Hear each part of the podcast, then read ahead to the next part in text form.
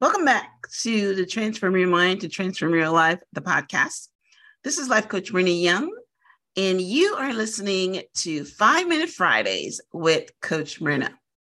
Today, I want to talk to you on the topic Your struggle is part of your story. It's very interesting that, you know, we think that our life and our struggle and our story starts the day you were born. But I'm here to tell you that your struggle and your story started before you were born. Your mama acted that way because of her story. Your father maybe wouldn't have walked away if he also didn't have a story. So basically, your birth date is your shift that the day started. And you were born, but it is not the day your story started.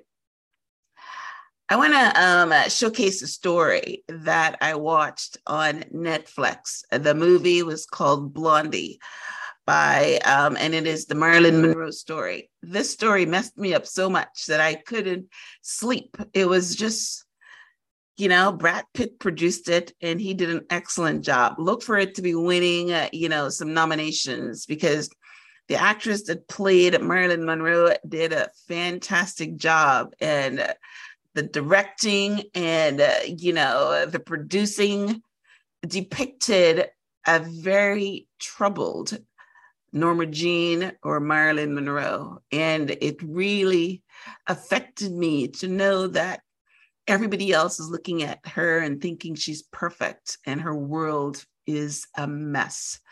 So without giving it away just in case you haven't seen it um, but I wanted to showcase it because um, Norma Jean's struggle, you know, started way before she was born. It, you know, her story is just a part of the script. And she didn't have any children, even though that's part of her story as well. You know, she tried, so she didn't pass on anything. All right. So let's start with the story. You know, obviously, I'm going to embellish a little bit here, but her parents met and they had a baby, but both of them were messed up.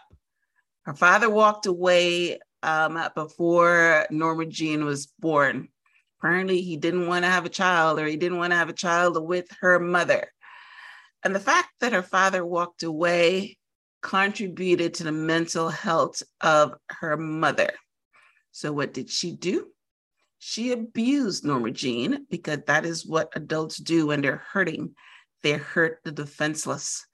Children that cannot defend themselves, children that depend on them for life and for sustenance, and they just abuse them because they're helpless, right? Um, uh, you know, the story didn't touch on her father's story, other than he wasn't there.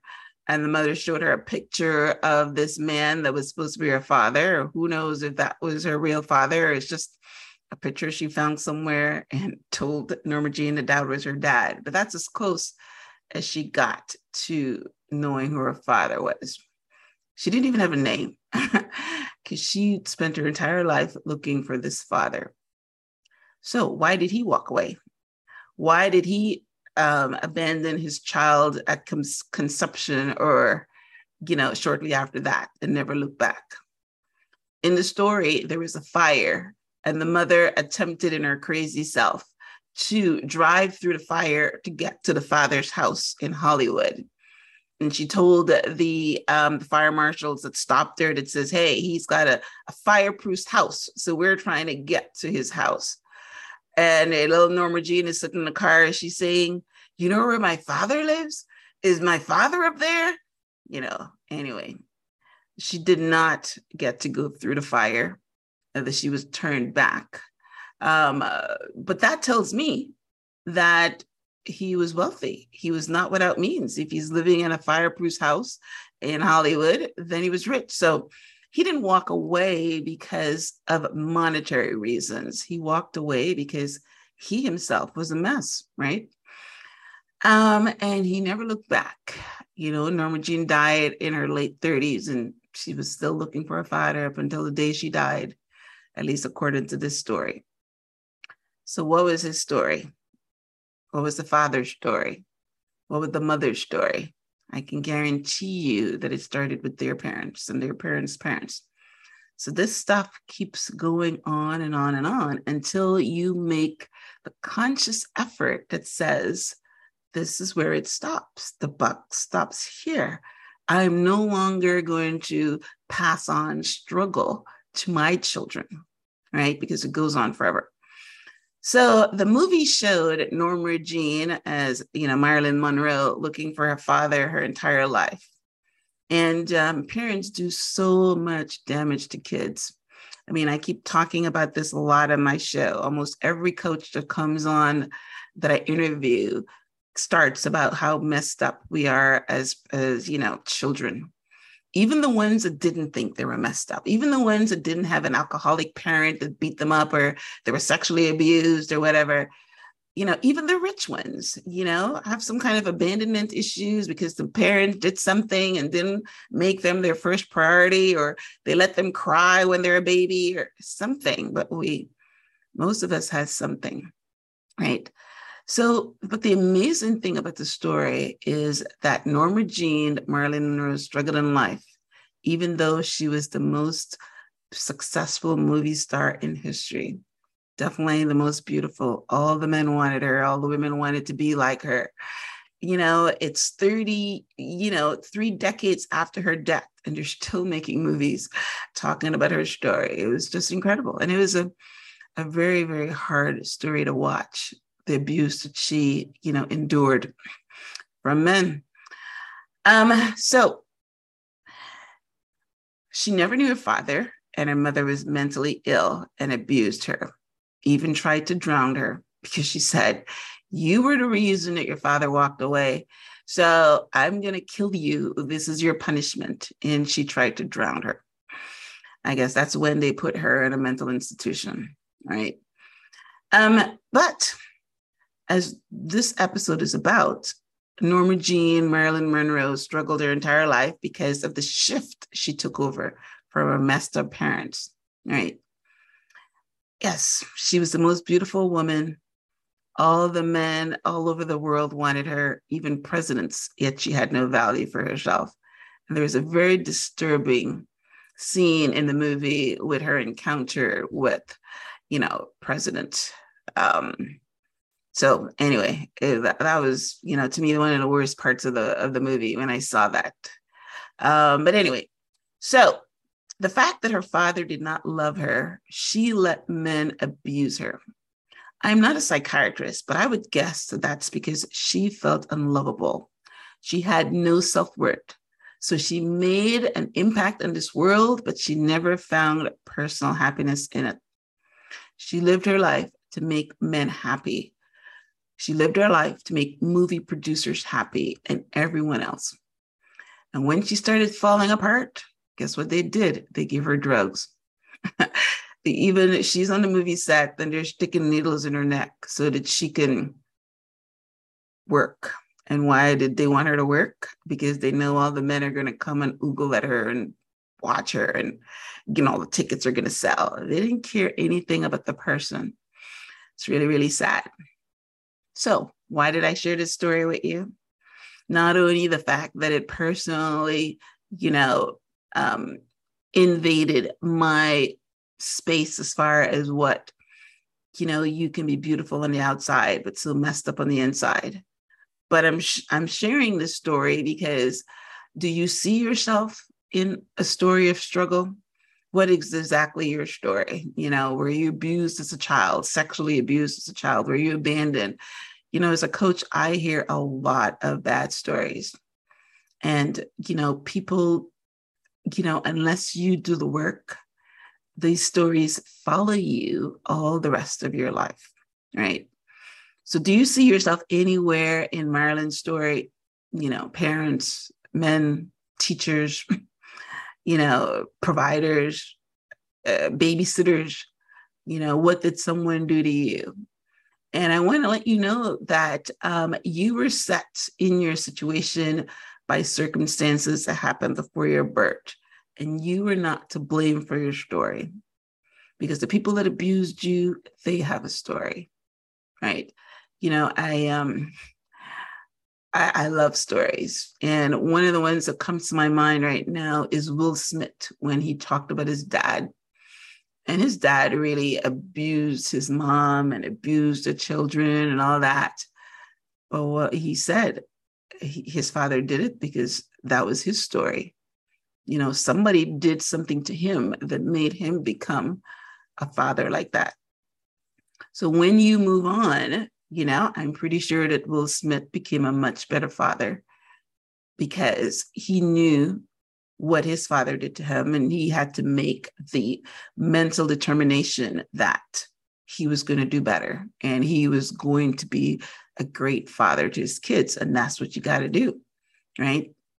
You've got to say that you know what i'm not going to be like my mom i'm not going to be like my dad and and try but you know unfortunately they say that if you were abused then you go ahead and abuse somebody else because unless you do the work you just fall into it. So i just want to let you know that your birthday isn't your start day. It's just the day when your shift started. You have to fight someone else's battle and that's why generational curses are real in my church, whenever my pastor baptizes a baby, he tries to cancel out generational curses because he knows that they follow you, they follow us. Let's say your grandparent dabbled in witchcraft. You know, I I know a lot of people from Haiti and what the the, the grandparents in Haiti do. They they travel, they, you know, they did um witchcraft and and and you know, they did all that stuff, you know or even my grandfather. My grandfather belonged to a lodge, and they say that lodge people make certain, you know, um, uh, do certain things, and they, you know, they bring curses down on themselves, and they bring curses down on their downline. Right. So you could inherit their sins and their curses that they brought on themselves by the things that they, you know, this, you know, decided to dabble in. But hey, passes on to you, and you had nothing to do with it. But it is up to you to repent for the sins of your forefathers and walk a straight and narrow path. And if you don't repent for their sins, then the sins of the father and mother is passed on to the third and fourth generation. It's in the Bible. God says that's what he does. He punishes to the third and fourth generation. Right. So I'm telling you that you need to declare and decree that victory is going to happen on your watch, on your shift. You have to decree and declare that the buck stops here. In the Bible story of Samuel the prophet, God took Samuel from the barrenness of his mother's womb to the barrenness of a temple to prepare him to become a prophet. Sometimes your struggle is preparing you for your purpose and destiny. Sometimes you have to wander in the wilderness until you get to the promised land. So, yes. So, how do you rewrite your story of struggle to one of abundance and flow? You got to shake things up. You got to get out of the old, dry, dull routine, living a mediocre life. Just just going with the flow, you know, just not doing anything. You're in a routine, you go to work, you come home, you watch TV. You're not doing anything to break up your routine. When you're comfortable just relaxing, you don't get God's revelation. Nothing happens in your comfort zone. If you want to move the needle from struggle to flow, you have to get out your comfort zone. That's the only way you will hear the God, the voice of God when He calls you. Because guess what? In the darkness of the night, God speaks.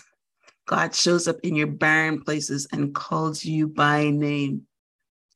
When God, God called Samuel in the middle of the night, Samuel didn't recognize it was God because he had never spoken to him before. He had no relationship with him, so he didn't know his voice. He kept going to Isaiah and asking him, Did you call me? Did you call me? And then he said, Isaac told him to, Hey, go back and lay down. And if you hear the voice again, say, I am here. I am your servant. I am here. I am listening. And that's what you got to do. You got to learn to hear God's voice by being in constant communication with Him. You have to know to discern His voice from all the other voices in your head because the devil is speaking too. Your ego is speaking too. You got to know God's voice. So, in conclusion, I want to encourage you that if you are in struggle at the moment, understanding that you are just continuing the story that started before you were born is the way out. Clarity is where it starts. You need to change the story because then your children and your children's children will continue the struggle. Thanks for tuning in to this week's episode of Transform Your Mind to Transform Your Life, the podcast. This is Life Coach Marina Young. Hope to see you back here next week for another episode of Five Minute Fridays with Coach Marina. Until then, namaste.